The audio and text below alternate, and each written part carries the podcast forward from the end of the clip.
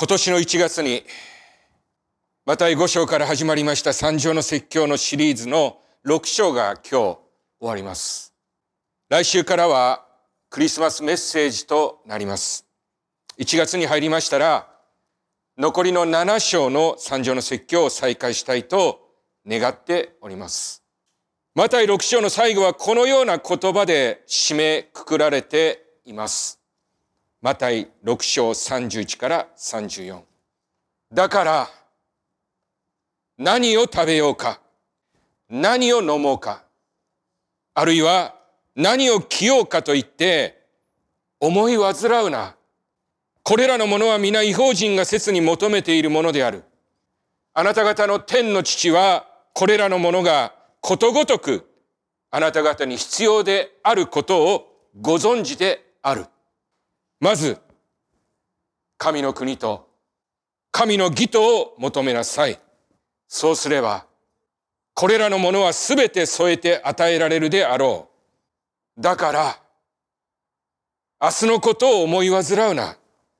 明日のことは明日自身が思い煩うであろう。一日の苦労は、その日一日だけで十分である。ここから私たちはある驚くべきことに気がつきます。それは、イエス・キリストは私たちが何を食べ、何を飲み、何を着るかということに気をかけてくださっているということです。これらのことは私たちの日常生活に必要なことで、それはイエス様にとって小さなことではありませんでした。このことが私たちには大切なことであることをイエス様は知っていました。最初の人間アダムとエバが作られた時、神様は人間に口を与え、その口から食物を入れ、そのことにより日々を生きる力を得るようにと人間を作りました。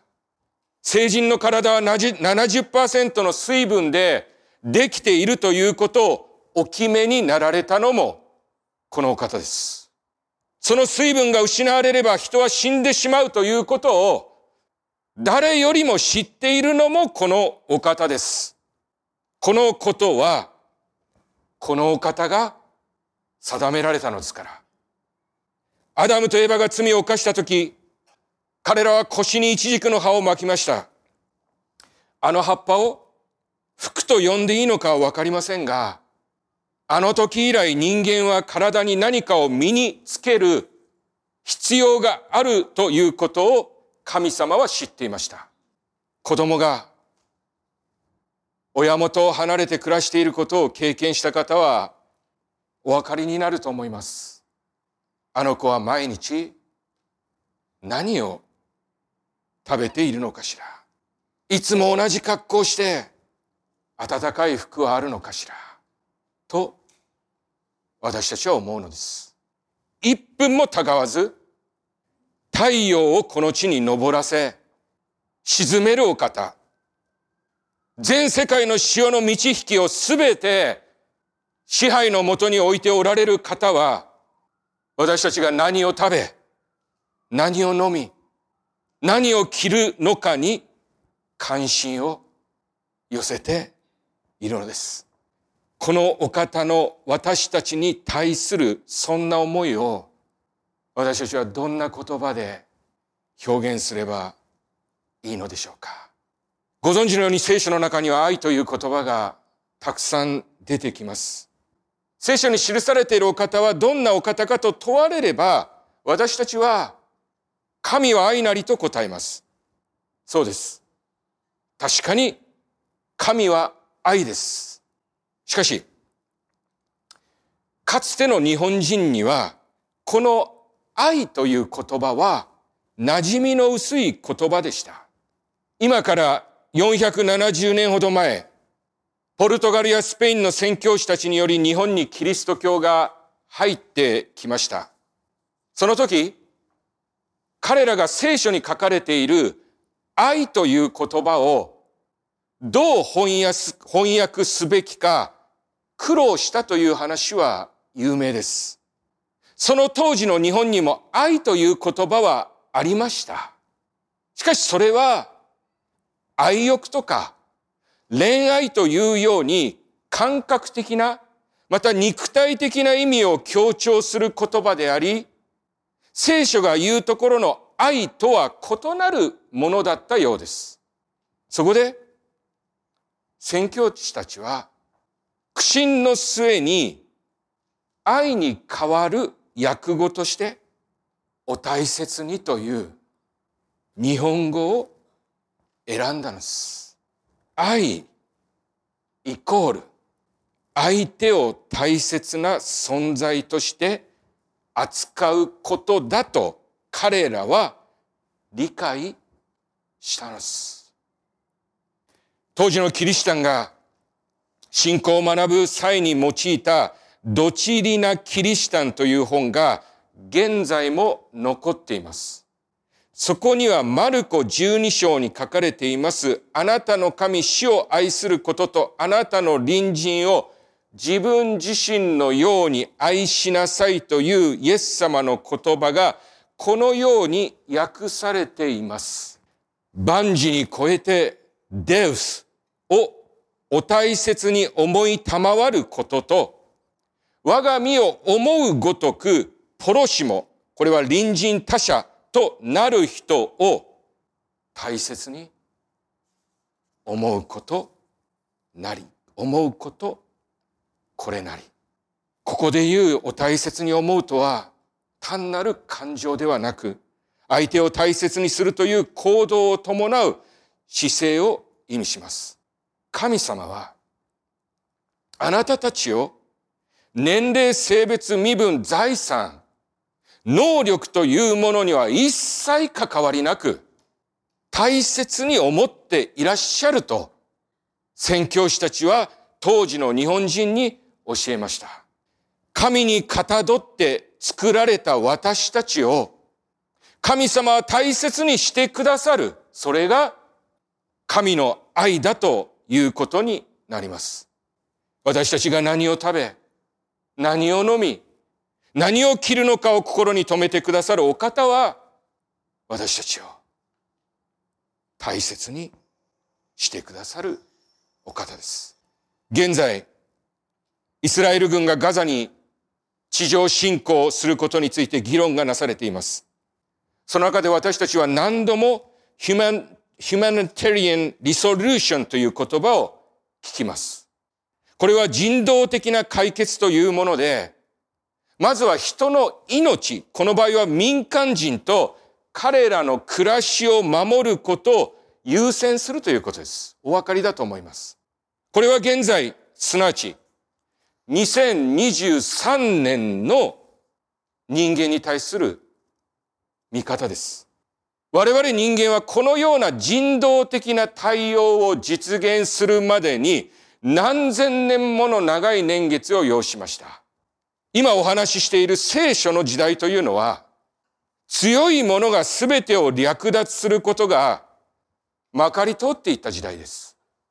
問答無用で、女性や子供が連れ去られる時代、滅ぼしたければその一族を全て全滅させることが普通になされていた時代です。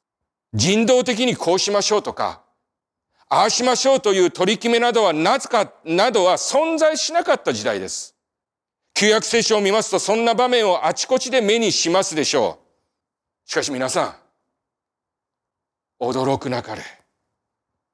その時代に生きる者たちに向かって、旧約聖書にはこのような言葉が書かれているのです。レビキ19章、9節、10節あなたが地の実りを借り入れるときは、畑の隅々まで借り尽くしてはならない。またあなたの借り入れの落ち葉を拾ってはならない。あなたの葡萄畑の実を取り尽くしてはならない。またあなたの葡萄畑に落ちた実を拾ってはならない。貧しい者と気流者とのためにこれを残しておかなければならない。私はあなた方の神、主である。レビキは今から 3500, 万年3500年前に書かれたものです。その時代は人間が共有する博愛なるもの、人道主義なるものがまだ未発達の時代でした。その時代にあって当時の貧しいもの、ましてや気流者に対する配慮に私たちは驚きます。このことゆえに、あのルツキのルツとナオミは生きながらえ、それゆえに後のダビデとイエス・キリストへと系図が続いたということは私たちの知るところであります。その後、レビキ19章14節にはこう書かれています。耳の聞こえぬものを悪く言ったり、目の見えぬものの前に障害物を置いてはならない。私は主である。障害を持つ人たちに対する心ない言葉が言われたり、配慮が欠けることを今も私たちは見聞きします。各国においてバリアフリーが言われ、目の見えない方たちのために特別な車線が引かれ始めたのは、数十年前のことでしょう。今から3500年前。このような細かな配慮と優しさがあったことに私たちは驚きます。主にある皆さん。今お話していることは現代の法令ではなく、旧約聖書の言葉です。サンデゴには軍の関係者が多く住み、住みます。皆さんの中にもいらっしゃると思う。その方たちは時にディプロイの通知を受けますね。聖書の時代にも軍隊がありました。王の命令に従い男たちは軍に入隊し、王のために命を捨てることが求められました。そのような者たちに向けて、こんな新明記の言葉が聖書に記されていることを、皆さんはご存知でしたか？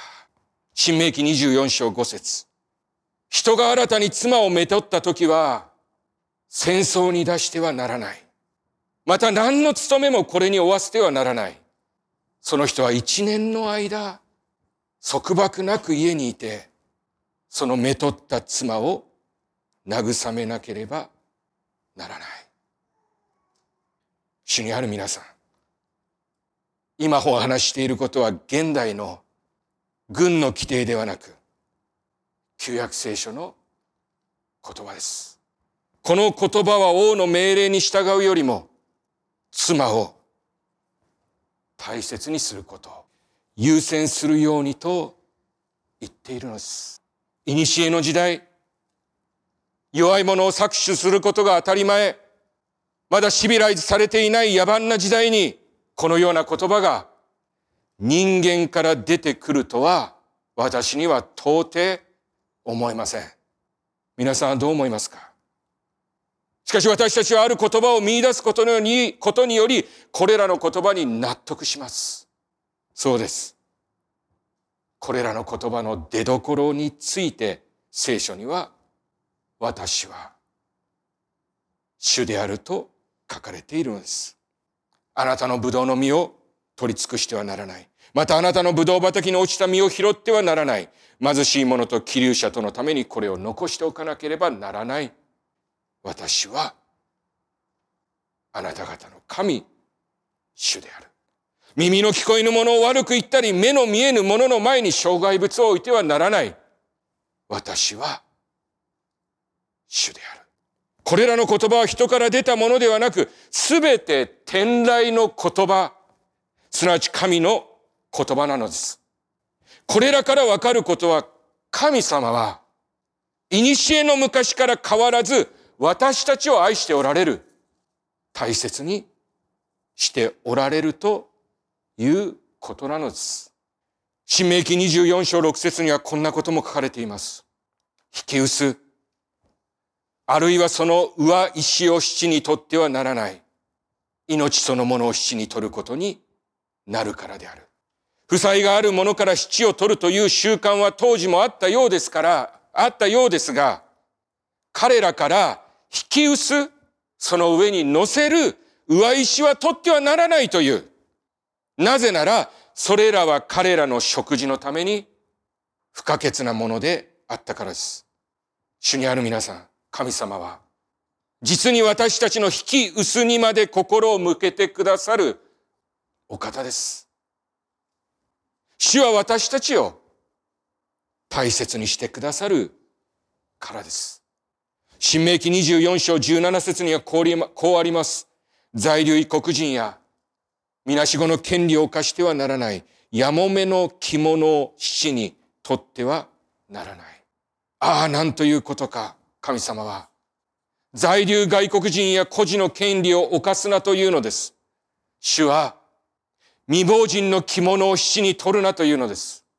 主にある皆さん。神様は私たちの着るものにまで心を向けてくださるお方です。主は夫を亡くした女に寒い思いをさせるなというのです。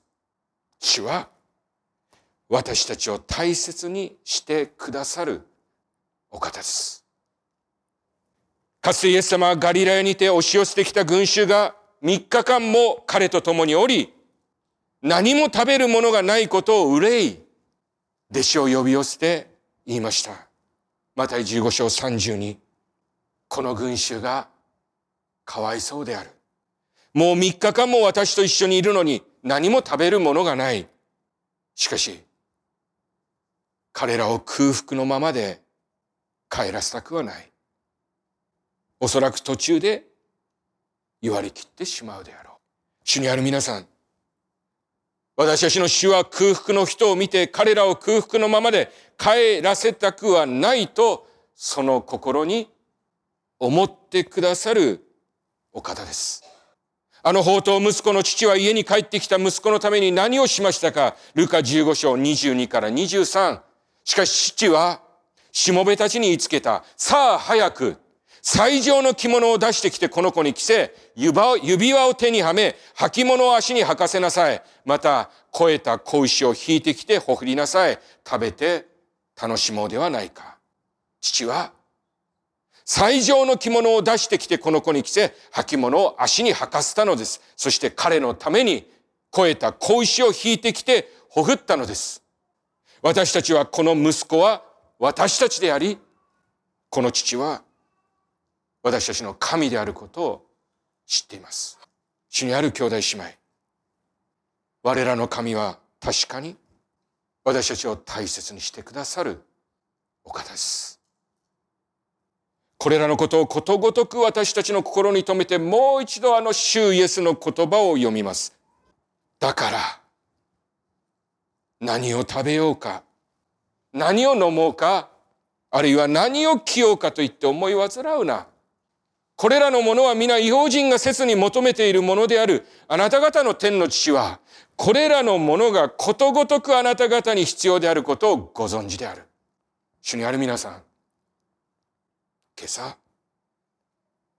この主イエスの言葉をしっかりと心に受け止めましたか？この主イエスの言葉を信じますか？このお方に信頼しましょう。それでは次の言葉を見てみます。この言葉の後、イエス様は続けて語られます。マタイ6章33から34。まず神の国と神の義とを求めなさい。そうすれば、これらのものはすべて添えて与えられるであろう。だから、明日のことは思い煩うな。明日のことは明日自身が思い煩うであろう。一日の苦労は、その日一日だけで十分である。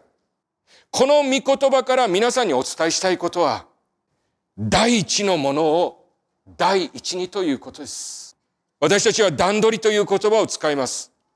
段取りとは物事を進めていくときの順番を決めることです。その時に私たちはプライオリティという言葉を使います。プライオリティを決めるとはすなわち優先順位を決めるということです。何を第一とするかということを決めていくことです。一日に10のすべきことがあったとしても、それに取り掛かる順番は何百、何百通りもあります。シャワーを浴びてからコーヒーをセットし、コーヒーができるのを待つのか、それともコーヒーをセットしてからシャワーを浴び、シャワーを浴びたらすぐに飲めるようにするのか。シャワーとコーヒーは些細なことです。しかしどうぞ覚えてください。私たちの人生において何を一番大切なこととしていくのか、何を第一としていくのかということは、とてもとても重要なこととなります。今日、明日、今月、今年、この先10年、私たちが何を優先していくの、いくのか、このことが最終的に私たちの人生の方向性を決めます。そしてその方向性は私たちが最終的に行き着くところを決めます。イエス様はこのマタイ6章33節で私たちが従うべき不動の第一のプライオリティについて語っているのです。まず、神の国と神の義とを求めなさい。そうすればこれらのものは全て添えて与えられるであろう。私にはこんな心当たりがあります。皆さんはいかがでしょうか？毎日がむしゃらに頑張ってるのに、その割には全てが空回りになっていく。自力で頑張れば頑張るほど後手後手となり、徒労感だけが残る。結婚、子育て、仕事、自分の健康に至るまで、それなりに多大なる力を注いできたけれど、どうも思い描いていたものとは違う現実、私たちは忘れているのです。私たちには自分でコントロールできないことが多くあること。私たちがコントロールできないことを神様はコントロールするお方です。今朝ここに集っている方たちの多くは、神は実在していると信じていると思います。私たちは神様だけが無から有を生み出すことができるお方だと信じています。言うまでもなく、そのことは神様とは私たちの思いや力などは到底及ばないお方であるということです。イザヤ40の22、23、主は地球の遥か上に座して、地に住む者を稲子のように見られる。主は天を幕のように広げ、これを住むべき天幕のように張り、また諸々の君を亡き者とせられ、地の司たちを虚しくされる。イザヤ40の26、目を高く上げて、誰がこれらのものを想像したかを見よう。主は数を調べて番組を引き出し、おのおのその名で呼ばれる。その勢いの大いなるにより、またその力の強きがゆえに、一つも欠けることはない。また私たちはイエス・キリストは2000年前に十字架に私たちのためにおかかりになったと信じています。それはイエス様が持っておられる一番価値あるものを私たちのために捨ててくださったことを意味します。このことは次の御言葉の約束を意味します。ローマ8章32節ご自身の御子さえ惜しまないで、私たちすべてのもののために死に渡された方が、どうして御子のみならず、万物をも賜らないことがあろうか。2023年11月26日今日、この朝まで私たちが生きながらえてきたのも、今朝ここに私たちが来ることができたのも、すべて神様の憐れみと恵みだということを私たちは知っていますよね。神様はその私たちに、この地上での人生を託しているのです。あなたに与えているその命を用いて、私と共に生きようと主は言われるのです。もう一度お聞きします。あなたは神がいると信じていますよね。私の存在はすべてこのお方にかかっていると知っていますよね。天地万物はこのお方の支配のもとにあるということを信じていますよね。それならなぜ私たちはこのお方を最優先に考えないんでしょうか私たちが天国に行った時、すべてのことが解き明かされると聖書は記しています。その時に、私たちはこの地上での生き方を悔やみたくはありません。なぜあの時も、この時も、神様のことを思わずに、神を第一とせずに生きてきてしまったのだろうか。主にある皆さん。神の国と神の義とをまず求めなさい。これが今も、これからも私たちの不動の優先事項だということを今朝心に刻みましょう。そして、その後に続く。そうすればこれらのものは全て添えて与えられるということが、私たちの人生に成就していくことを神様に見せていただこうではありませんか。今日最後の主の言葉です。これらのことを言われた後、イエス様はこう言われた。また6章34。だから、明日のことを思い煩うな。明日のことは明日自身が思い煩うであろう。一日の苦労はその日一日だけで十分である。主イエスは神を第一として生きるのなら、明日のことは思い煩うな。明日は明日自身が思い煩うと言いました。誰しもが一日の終わりにこんな言葉を聞きたいと思っています。一日よくやったね。それで十分だよ。ゆっくり休みなよ。でもそんなことを言ってくれる人は私たちの周りにはいません。もしいるとするのなら、その人は本当に恵まれています。自分が置かれている状況と、そう言ってくれる人に心から感謝してください。私たちはこんな言葉を聞きながら暮らしています。まだまだだよね。まだやり残していることがたくさんあるよね。お母さん僕今日は頑張って宿題終わらせたよ。珍しいわね。いつまで続くかしら。今日はトイレもキッチンもきれいに掃除したのよ。本当？庭の草は、主イエスは私たちに言われます。一日の苦労は、その日だけで十分だよ。明日のことは心配するな。私は明日もあなたと共にいる。主にある皆さん。私たちは一日の終わりに心の中でこの言葉を誰かが言ってくれるのを望んでいるのではないでしょうか。どうぞ覚えてください。それは望みではありません。主イエスは今晩あなたにこの言葉を語りかけてくださるでしょう。いな、この言葉は今まで私たちに語り続けられていたのです。ただ、私たちが聞く耳を持っていなかったのです。個人的な願いを申し上げますと、私はこの言葉を聞いて、私の一切の思い煩いを主イエスに託して、安心して今晩眠りたいと思います。そして明日、主と共にあの愛花の言葉と共に新しい朝を迎えたい。